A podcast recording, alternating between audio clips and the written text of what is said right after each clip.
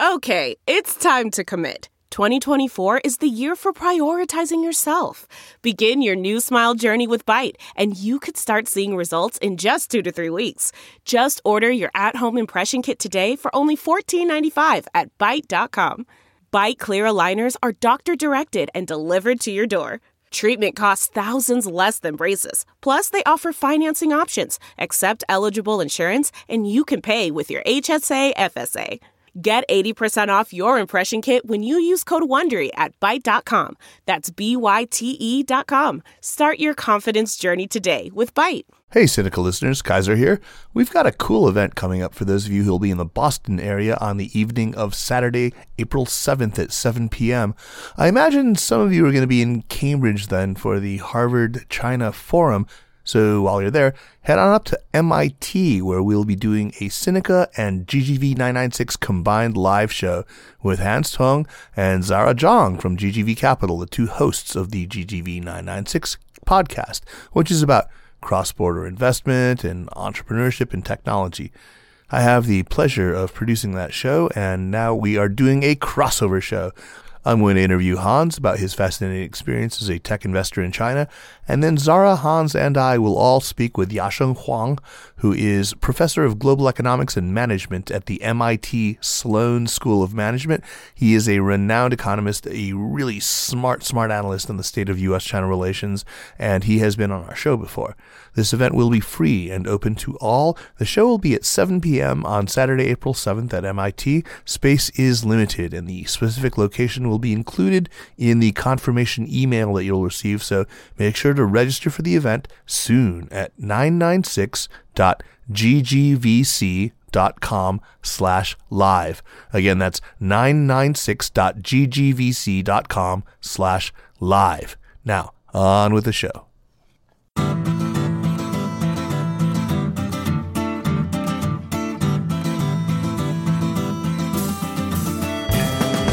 Welcome to the Sinica Podcast, a weekly discussion of current affairs in China, produced in partnership with SUP China. Subscribe to SUP China's free daily email newsletter, or better still, sign up for our SUP China Access membership to receive discounts to our conferences, free admission to live podcasts, early releases of the Sinica Podcast, all sorts of premium content, and perhaps best of all, an invitation to join our community of listeners and readers in our lively Slack channel, where you can chat with our editorial team and with special guests that we bring in.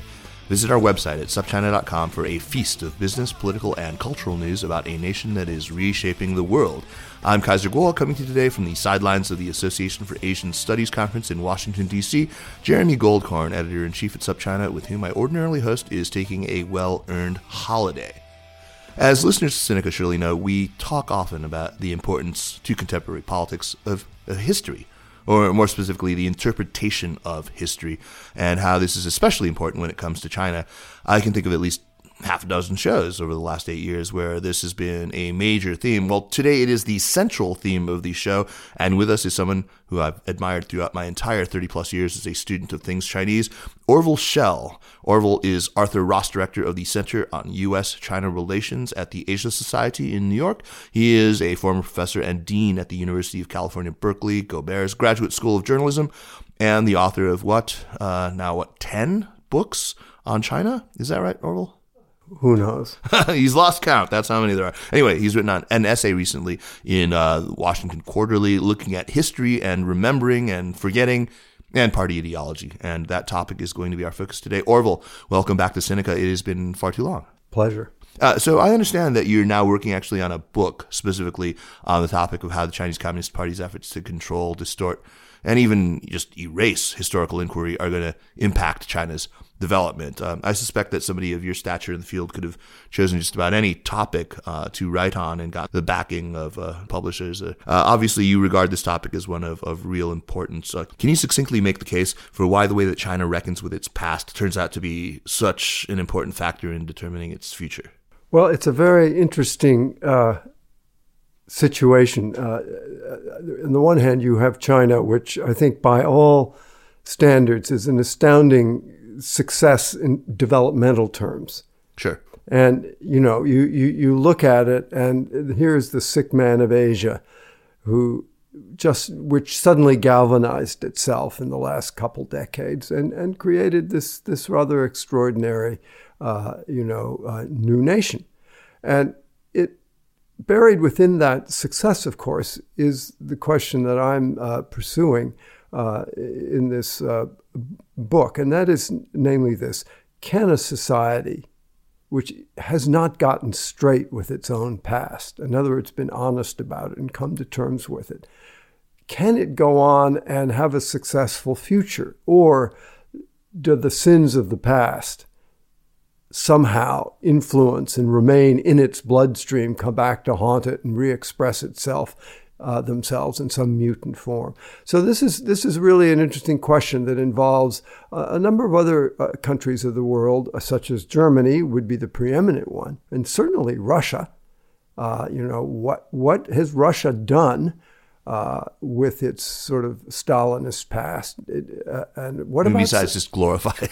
well, not, now it is certainly right. tending to airbrush the past uh, absolutely uh, yeah. out of any kind of a critical reanalysis. But there was a period, you know, after uh, Gorbachev and Yeltsin, when the archives opened and Uh, organizations like Memorial were looking into the Stalin's past and did have a very sort of highly evolved even notion. after 53 you know with yeah. de-Stalinization well yeah, Khrushchev did yeah. too yes and uh, and as you recall when Khrushchev started reassessing the Stalinist period that was when we had the Sino-Soviet break that's right that's when China uh, uh, got very jaundiced about the idea that China too might end up with a Khrushchev that could criticize a Mao and there is a bit of that syndrome still uh, aloft in the land. So I think for me, the, the, the question, uh, and it's a very Western notion, uh, that one has to come to terms with one's past, whether as an individual or as a nation. And it has great, very deeply Freudian roots. So can China dodge this one? Hmm. Can they they sort of not examine their history or examine it and manipulate it. And does the fact that history is so much more important for China, as we you know we've we've made that case, does that make it more or less likely that it'll be able to successfully dodge it? I mean, that's that's a big question. So, well, we say it all the time, right? How history matters more to China than it does for other major powers in the world. Uh, in fact, um, in this essay that I referenced earlier in Washington Quarterly, I'm going to quote you here. Uh, you write, "Nowhere is history more relevant to the future than in China, a nation that has for millennia seen its destiny as inextricably connected to the dynastic record of what has preceded." Um, so perhaps it's worth unpacking that a bit and, and giving our listeners uh, an idea of historiography in imperial China and, and defending the idea maybe that this remains lodged in Chinese thinking today. Well, there was this notion, I think, throughout the dynastic period, which was based on sort of Confucian uh, learning, that the models were all in the past. You know, the, the golden age of Zhou and the, the, the period when the hundred schools of thought were contending when you had Confucius and you had uh, Mengzi and Xunzi and, and, and you had legalism. Uh, uh, and you, these were sort of the early beginnings of Chinese uh, theories on statecraft and political philosophy. So there was this reverence for the notion that when things go wrong, you want to look back where the where the sort of pure models are, uh, the exemplars. Uh, and I, that's one reason I think it became so important to have a dynastic history. Of course, these dynastic histories were written by the dynasty uh, that followed, and they could write a revisionist version of their predecessor in a way that made them look good. But still, there was this deep reverence for history and the notion that History is a mirror, right? History is a mirror, and you had to keep straight with it, and it had a true north on its compass that dynasties might stray, but then they might come back to it. This whole notion in dynastic cycles of a, of a rejuvenation. But was was there ever an historian who argued for a an absolute reckoning with the truth, the, the warts and all sorts of approaches to history, or were they always sort of more comfortable than maybe Herodotus was or Thucydides was with airbrushing? Well, I think precisely because the dynasty which followed always got to do the history on the Right, I one mean, before. China's the, the, the, the absolute case of the winners write history, right? Yes, but there was, I mean, Sima Qian, you know, grand historian, Sima Guang, these kind of people did, did I think, write uh, uh, histories more like Plutarch. I mean, obviously, there's always Moral lessons, right? there's always biases, of course, but but they, they, there, there was a notion of trying to, to, to find some sort of a, a clear a clear uh, w- way to, to, to analyze a history, not not as a not as a prejudice tool to to make make uh, your own case in the present. We're always on slightly wobbly ground when we try to emphasize the continuities. There's always that chance that you're going to slip into a kind of essentialism, right?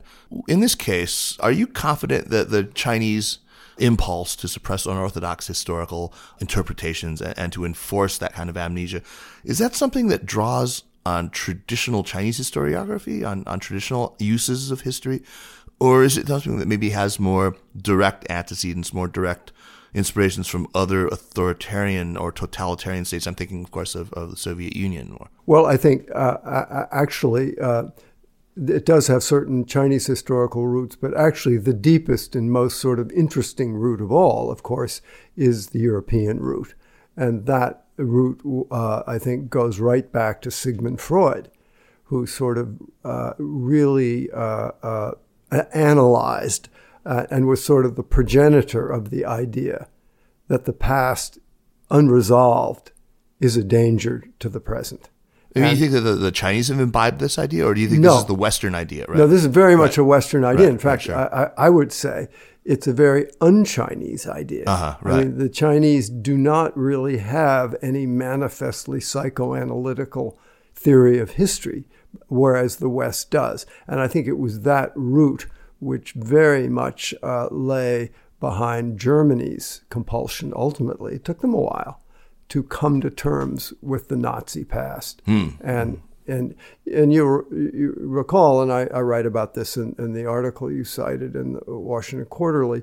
You know, right after the war, this uh, professor at, at the University of Heidelberg, Karl Jaspers, gave a series of quite amazing speeches, and he was both a philosopher, a political philosopher, and a, and a, and a psychoanalyst and was very interested in sort of psychoanalytical theories of, of history and culture.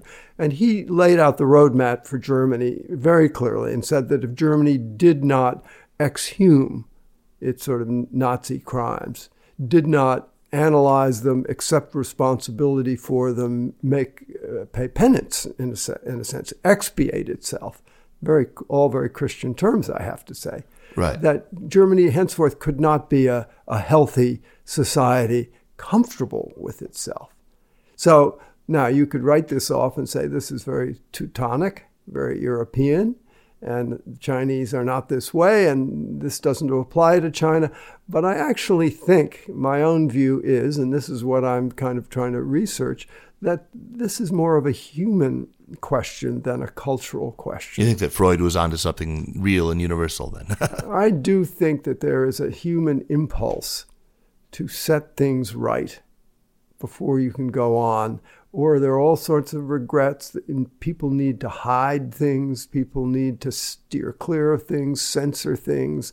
You get into a terribly dodgy land if you're not open to an honest recognition of, of the things that, that a government, a culture, a society, a nation did uh, to others and perhaps foremost to their own people. And God knows China has a litany of things it's done to its own people uh, during the 50s, 60s, and 70s, which is horrific. Still, though, a very new idea, and, and I don't think we can point to too, too many instances in human history of, of polities that have engaged in that kind of expiation. Well, look at South Africa. Well, I mean, again, '94, right? I mean, Yeah. we're talking really only about.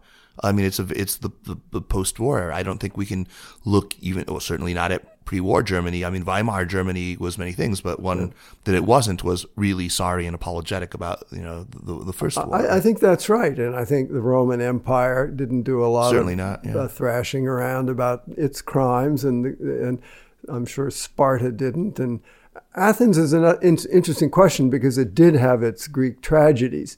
where actually it did look at some of these Yeah, questions. it in a- engaged with its own hubris and right, right. Yes, it had a very uh, sort of uh, evolved, if untheoretically formed notion of psychology of power and of authoritarian rule, all of these things. So the question is is China different? It's the question that pops up in Right. every single realm of endeavor. Is it maybe particularly East Asian? I mean, Japan, perhaps. I think it can be. It could be said of Japan that it has had a lot of difficulty in wrestling and reckoning with its own history as well. Yes. You talk to any Korean about the comfort woman issue, and then they'll, they'll probably tell you that. Yes, and I think uh, it, it, it, Japan, being a Confucian culture, has some of the same problems. However, I think the big difference in Japan is that it isn't a state sponsored uh, censorship program that prevents people from doing this kind of research. I remember the, the uh, uh, publisher.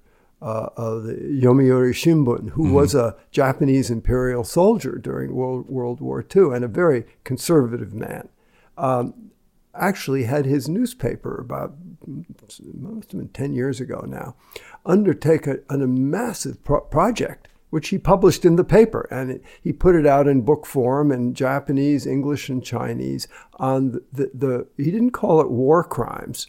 He called it responsibility wartime responsibility. Mm-hmm. And he mm-hmm. investigated this and nobody stopped him. Now this is the kind of project which would be unthinkable in china. Absolutely unthinkable. But it also depends very much on who's in power in the LDP or whether it's the LDP in power uh, at all. I mean, J- Japan has had not, I mean, there have been periods where uh, that kind of discourse is definitely possible and where it flourishes, but other where, you know, it, it tightens down as well. Again, I mean, of course, it's not state directed necessarily. Right. That's a very, very important So there are scholars usually or journalists, you know, writing books that not many people read who, who do go into this. But I do think the fact that they're there means that when society does become ready, or uh, if there are pockets of society that, that need to, to turn to them, they can. Yeah. Now, it's interesting to remember in the case of China, this impulse has expressed itself at certain times. And we saw it, for instance, in the early 80s The scar literature. the scar literature, the Baogao Wenxue, Yeah. the, the r- literary reportage was an example of this. There was a kind of a, a an impulse to vomit up these crimes and look at them and, and you know come to terms with them. So it isn't, I think, quite so easy just to say, oh, the Chinese are different. Right. The the Cultural Revolution though was a, a maybe in a slightly different category. After all, the Cultural Revolution itself, though directed from by Mao, was aimed at the party structure itself. The leadership that came to power after 1979 or after 1978 really was uh, was itself struggled against to a man, pretty much. Uh, they weren't necessarily going to. I mean, there were some walls that they wanted taken down. There were other load bearing walls. You couldn't go all the way to the person of Mao, but you could attack a lot of other things. So, I mean, it's a, it's a sort of different situation, right? There was a political expediency in allowing a little bit of, of that kind of reassessment of history. Yes, that's true. I mean, even in Democracy Wall, uh, 78, 79, uh, you know, I remember very vividly, I mean, Deng Xiaoping did allow it because he needed it to overturn the ancien regime of Hua Guofeng. Right. Uh, and actually, they did end. They did attack Mao. People like Wei Jingsheng did soundly attack Mao as a dictator. But on the other hand, Deng Xiaoping was not completely kicking the jams out and opening the doors. Right, and right. you'll recall he had his four basic principles, which he iterated at this time, which are I can't. remember. No one can ever remember. They formed four walls that Yeah, circumscribed. you have the support of the party. You Exactly. can't, you can't be against socialism. A few things, you know. So he didn't uh, just say there, everybody had a carte blanche to go roaming back into history and say what they wanted. But indeed, there was an incredible proliferation of historical studies. I remember uh, this man uh, Feng Jicai did a whole oral history on the Cultural Revolution. You got people looking into the Great Leap Forward. So, uh, relatively speaking, you did see these voices from the past expressing a deep need to look back and try to uh, try to a understand what did happen, and then understand why it happened, and finally to attribute some blame for what had happened. Right, right. And then, of course, all that ended in 1989. Let's um maybe quickly identify the events in 20th century history uh, that the party is really protective about. What are the no-fly zones? What, what are they? Well, I think uh, I mean if you, you go back to the dynastic times, it's, it gets rather complicated. I think um, you know almost anything that the party touches, including the May Fourth movement, uh, which of course they're willing to embrace as a nationalist movement, an anti-Japanese, anti you know, uh, sort of uh, occupation movement, but they're less willing to in, uh, embrace the, the Sai Xiansheng and the yeah, Xiansheng, right? yeah, science and democracy. Um, so, and then I think you know Mao Zedong has gotten to be incredibly uh, fraught. Uh, after the Cultural Revolution, Deng did have his 70%, 30% formula acknowledging that Mao, Mao did some bad things, but in balance was okay. But I would say now, of course, people don't want to criticize him at all. Right. So this waxes and wanes. I, I, think the Great Leap Forward is probably one of the most toxic Absolutely, areas. yeah. I would say, especially the, the famine, right? Yeah, the famine when 30 to 40 million people died. But I would say even the anti-landlord campaign sure. of the early 50s, when a million people were killed and some of them were very small landlords who'd hardly be accused of being major exploiters. And it, then, it doesn't go back just to the precursor. Like you know, they see 1919 uh, as sort of the, the immediate forerunner for the 1921 creation of the party, but uh, even, for example, the late Qing reforms. This is this has become sensitive, right? Yeah. Well, because, because, of the obvious parallels that yeah, draw, right, right. the obvious the parallels are very obvious, aren't they? That you have a a dynasty that's been in power for a long time. And interestingly enough, there was this dynastic notion I mentioned a moment ago of rejuvenation, of Fuxing. Yeah.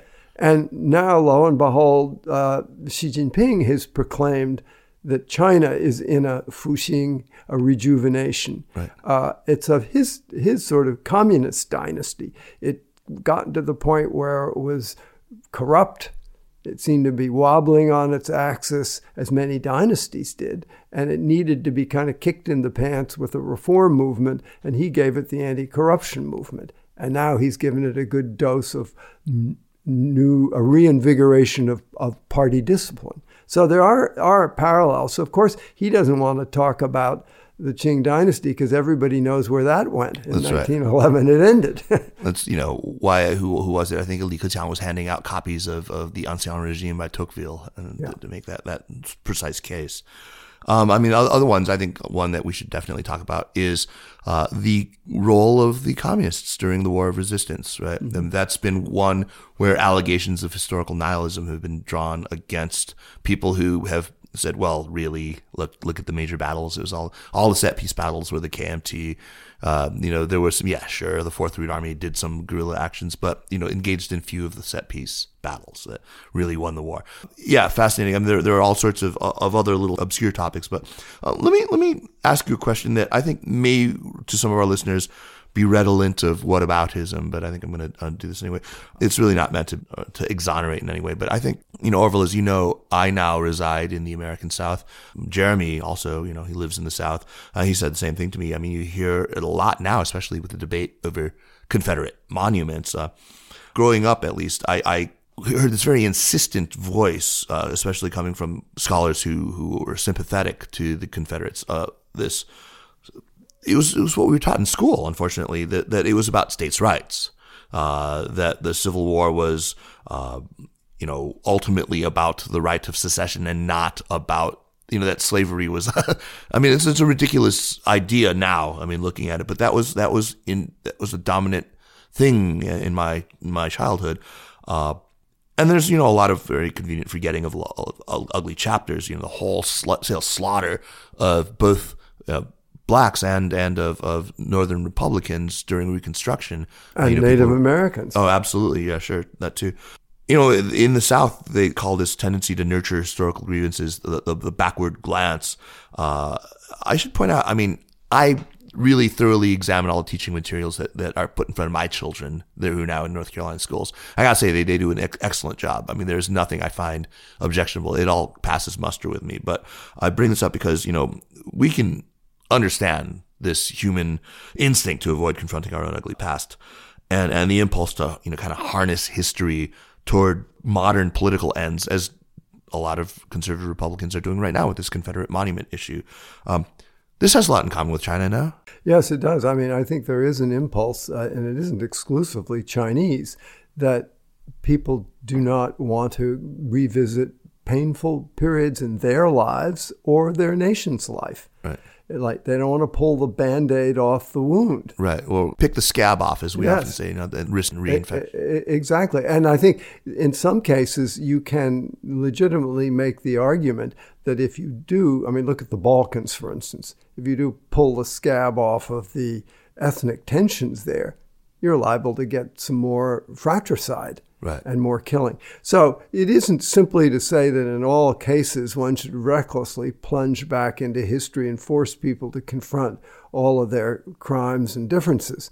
But I think uh, ultimately, I believe that it's a, generally speaking a healthy thing, and this is why I'm for an open society, to allow people to, to explore what went wrong whether it's 100 years ago, 10 years ago, 30 years ago, and that in a certain sense, if you have strong institutions and if you believe in openness and, and if you believe in the therapeutic process of going back and doing this, it does help make a nation feel comfortable with itself.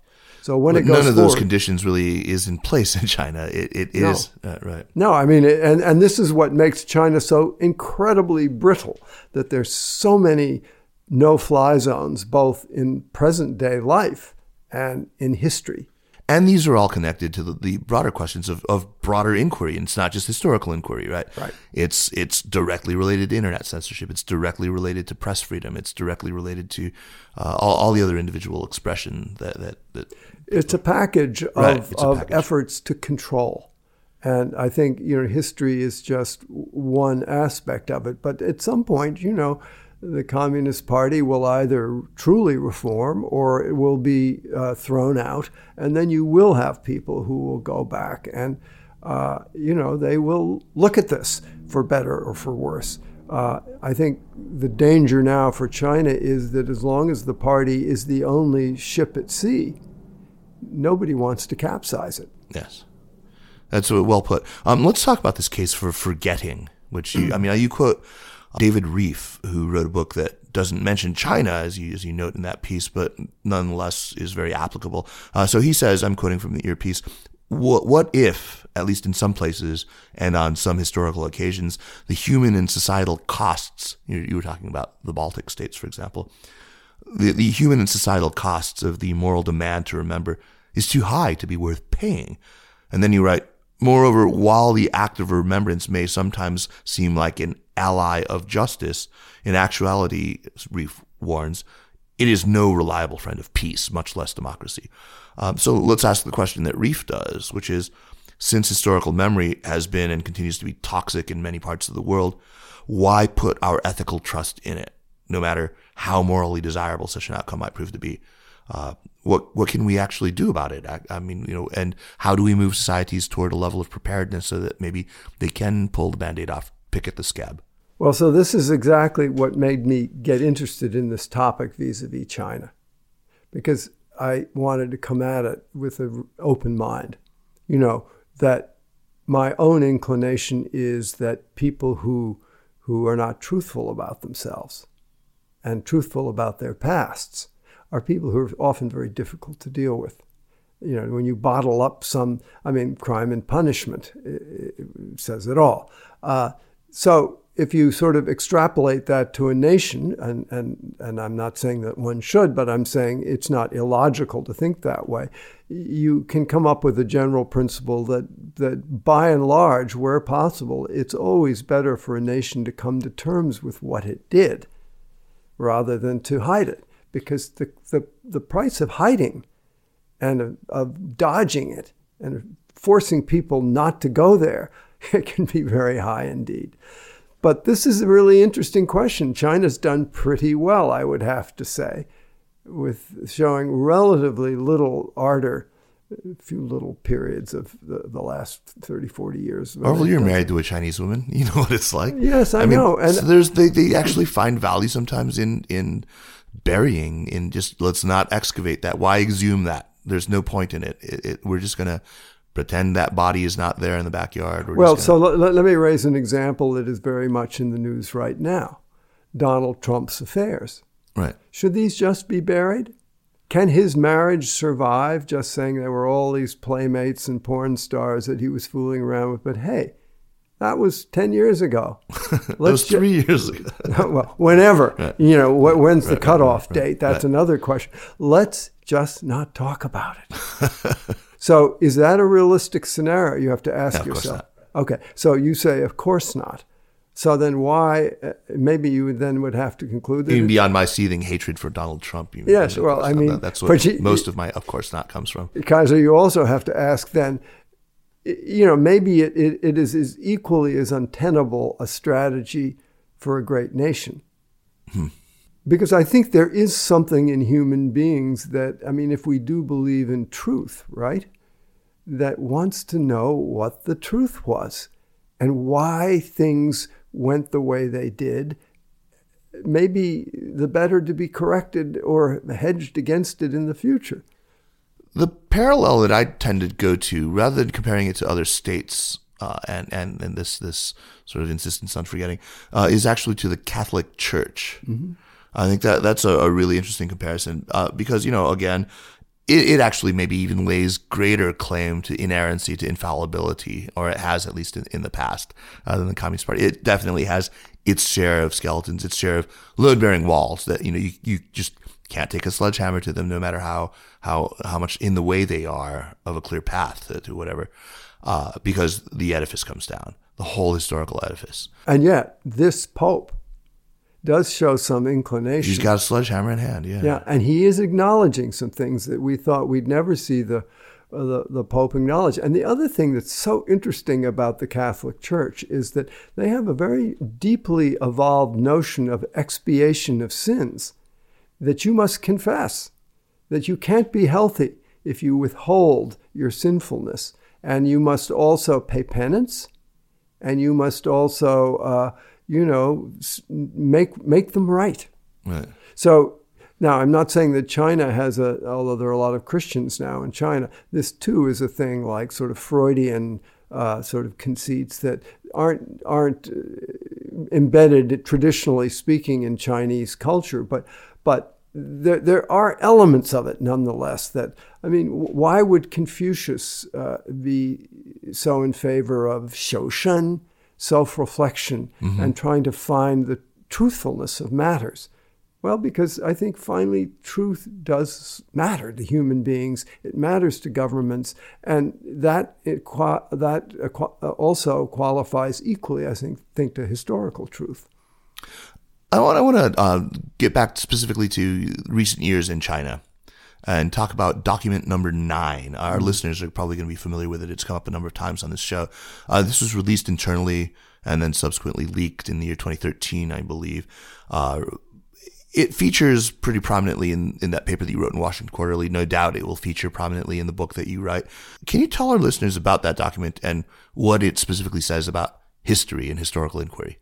Well, I mean, document nine, uh, it's never actually been confirmed by the party, but everybody believes it's pretty much a true document, which lays down all of the sort of no fly zones that things that shouldn't be talked about. And seven of them in, yes, in all, right? seven of them in all. In fact, you can find this on the ChinaFile.com website. We, we translated it in, into English.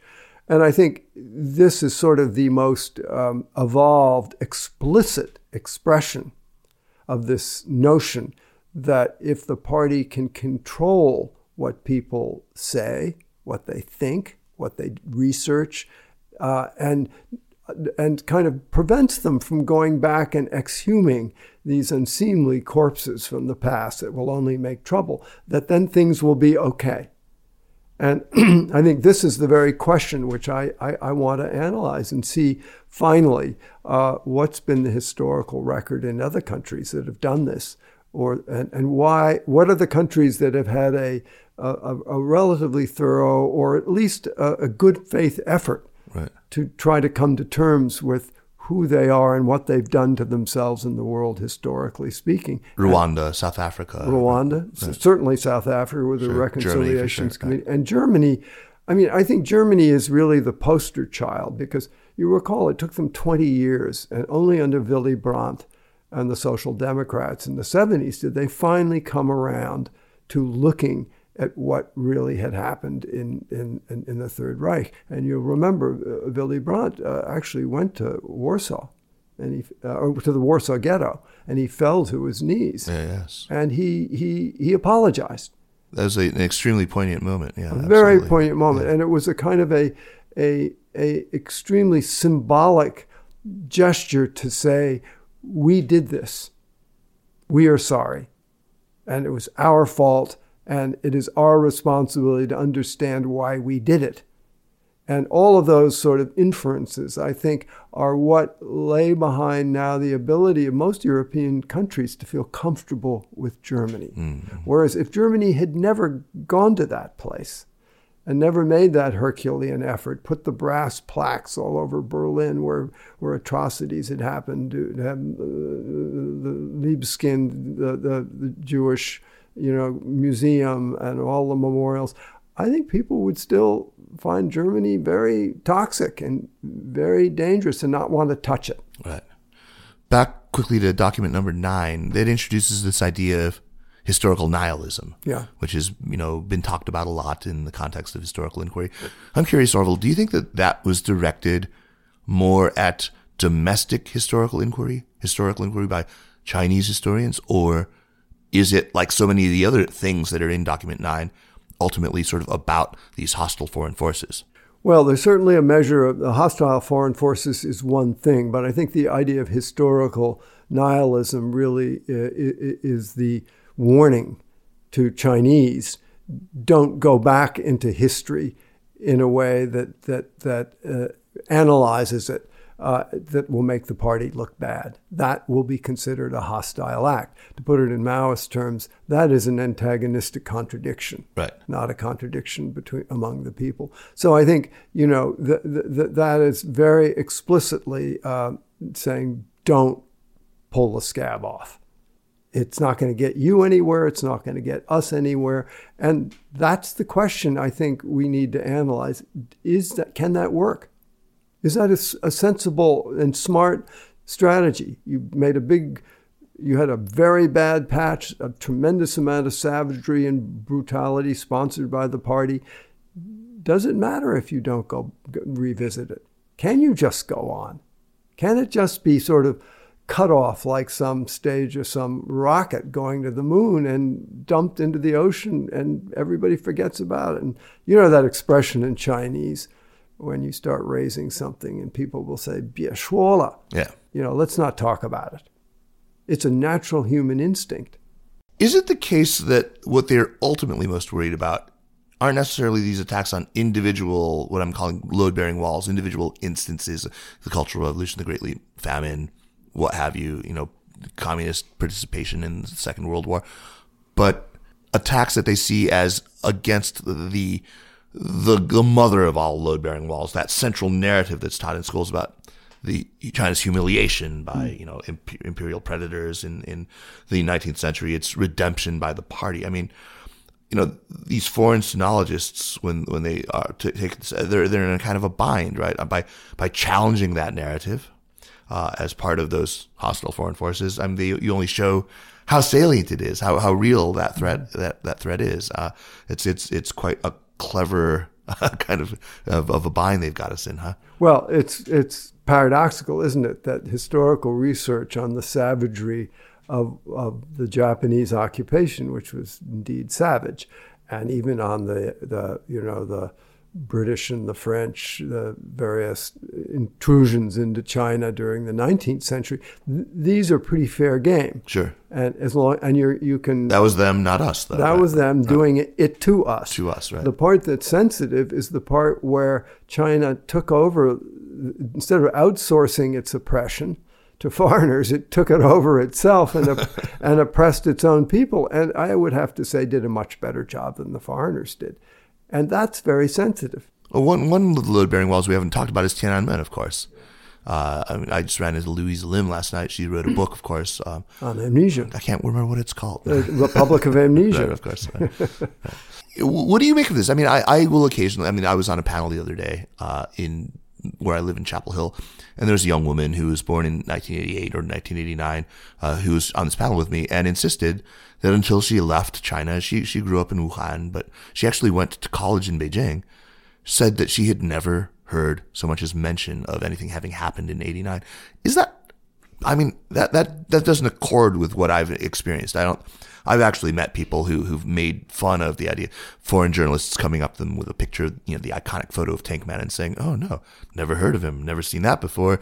Uh, I mean, it's as a way to quickly get out of a, an uncomfortable conversation, but Well, I think you know. Listen, uh, I have to say, uh, you ask the average junior high school student in America where Paris is, and they haven't a clue. sure, sure. Uh, and I think that there is a, a whole segment of youth in China that are public, you know, studying computer science or business administration, and they really haven't a, a, a clue about history, and they're really not very interested, and they're certainly not being fed it in on television.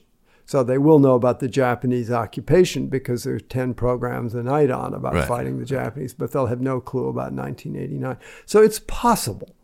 But I think, um, you know, that's a pretty big one to sort of put off limits. I mean, Oh yeah, yeah, yeah. yeah. and it's, uh, you know, it takes a lot of resources to do that. A lot It, of energy. wasn't. It, the odd thing is that it wasn't always off limits. It used to be, you know, it was talked about, but with within the confines of a very specific narrative about, you know, a violent uprising by That's right. The Chinese Communist Party had its version, Right. and uh, and but then I think they they they discovered better not talk about it at all to spin it with our interpretation. Better just to deep six it entirely. right, right, right. And I think that's that's what they've decided to do. that famous monument in The Simpsons says Beijing Tiananmen Square in 1989 nothing happened here right?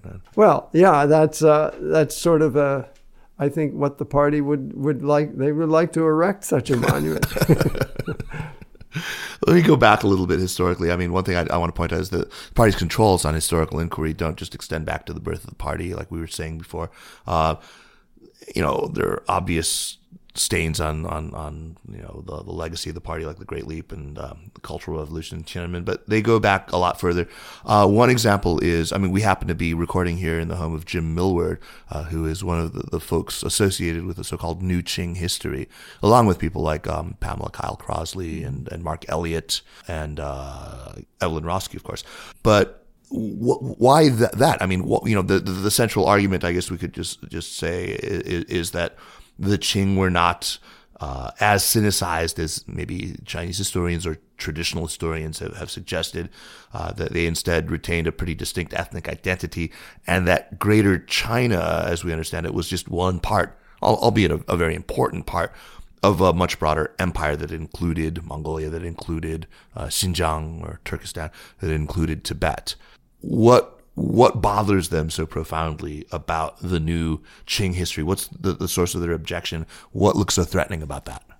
Well, I guess the whole idea of minorities. I mean, once you open that door, uh, then you're into the Xinjiang and the Tibet question. I mean, because the Manchus were a minority. Right. And they came in and they, they did get sinicized to an extraordinary degree, but their their decrees and, and were still translated into into into uh, you know Manchu language, and there was a class of sort of Manchu aristocrats that I remember early on when I first went to start t- studying Chinese in Taiwan. There were there were a whole group of them there, you know, begowned and known as Manchus. So there was a lingering ethnic identity of the Qing dynasty. But on the other hand, I think the Communist Party likes to look at the Qing as a Chinese dynasty. Right. And not only that, but uh, it is their model for the multi ethnic empire. That's right. They have to see themselves as a successor state. It's part of. That's the- right. It's a it's a pillar of, of legitimacy. Right. Otherwise, how do you have Tibet, Xinjiang, Inner Mongolia, and all of these other sort of minority, uh, Taiwan? Uh, so, the, but you know, it, it, it's very curious when you go back and you read uh, Sun Yat sen.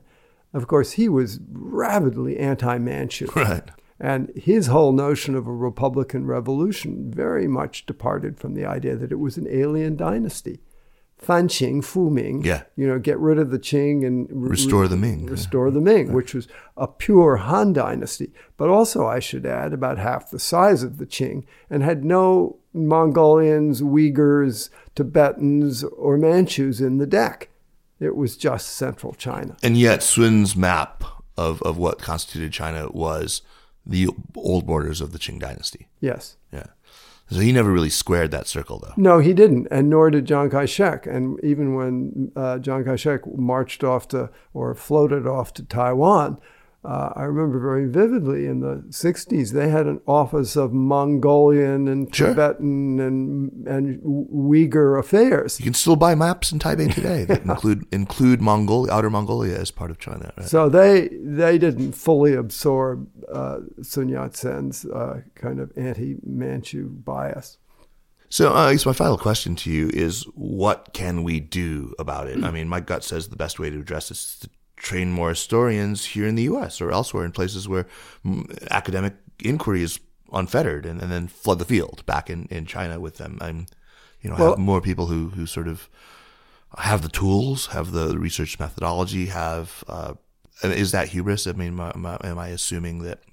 Am I overestimating the, the objectivity of American his, historical training? No, I don't think you are. I mean, being, uh, you know, having been trained as a historian and fancying myself still somewhat of a historian, I think, you know, historians, in the best sense of the word, are not nationalists. They're universalists. And they study what they study. And they're not Americans studying Chinese, or, or, you know, they may have an element of that. But, but any human being should be able to study any society or civilization. And I do think we are in one great big pot. And our, I do think his, history is deeply undervalued these days, no more so than in China, but certainly in America as well. So I think it's really important that, that people go on to do this. To, you know, I was involved in making that film, The, the Gate of Heavenly Peace. Mm, great And- film. And one of the reasons we did it was because we knew the doors were going to close in China.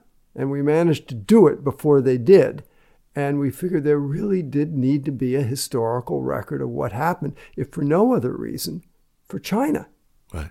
And so, oh, maybe it was made by Americans, but it's still there for anyone who wants to look at it, including Chinese. And I think that's really important. That's what the historical record should be doing. You're, you're right. I mean, nationalism is just inherently hostile to contrition. It's inherently hostile to remembrance, and I think I think it's this is only going to be really possible in some sort of notional post-national milieu, um, or I, I don't think that'll ever happen. But um, it strikes me as the case that uh, not picking at the scab of actually forgetting um, is more attractive uh, always when there is some unfulfilled national project, uh, which it, it has to be powered by you know this uh, the sense of aggrievement of, of humiliation and and Yeah, that's- unfortunately we're not near the end of that here. Yeah, the, the, the aggrievement and the humiliation, which is uh, so deeply a part of the Chinese narrative, and we've discussed this before, um, is what mitigates against Exactly. the kind of historical veracity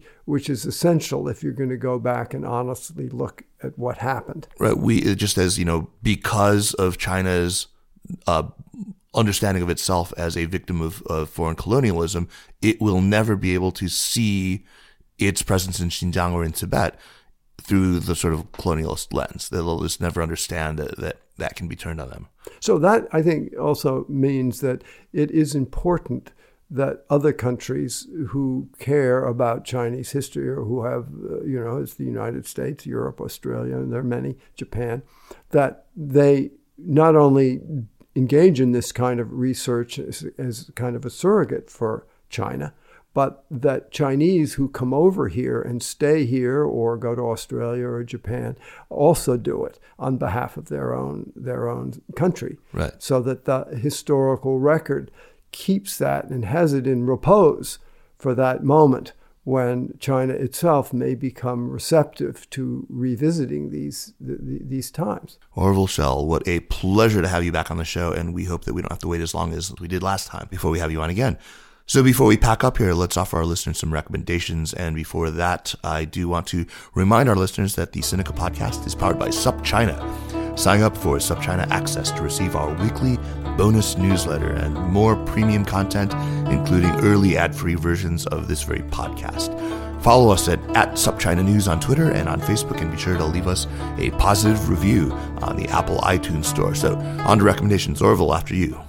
Well, uh, you know, as to recommendations, I, I, I enjoy the, your podcast because I think you you do embrace sort of the full menu of things which need to go into any understanding of any aspect of China or the U.S. China relationship. And with that in mind, I would say that my recommendation uh, is really a Chinese writer who's been translated by many people uh, namely Lu Xun, the yes. great the great essayist, short story writer of the the teens and twenties, died. I think it was 1937, was it?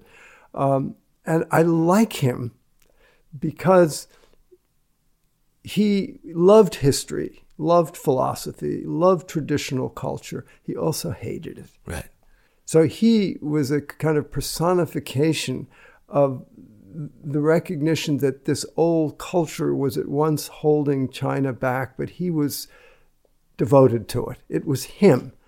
And in his struggle to figure that contradiction out, he brought to bear literature and poetry. And he did so in a marvelously ironic way that I think plumbs the deep complexity of China's sort of love hate relationship with itself with the world, with its past, with the present.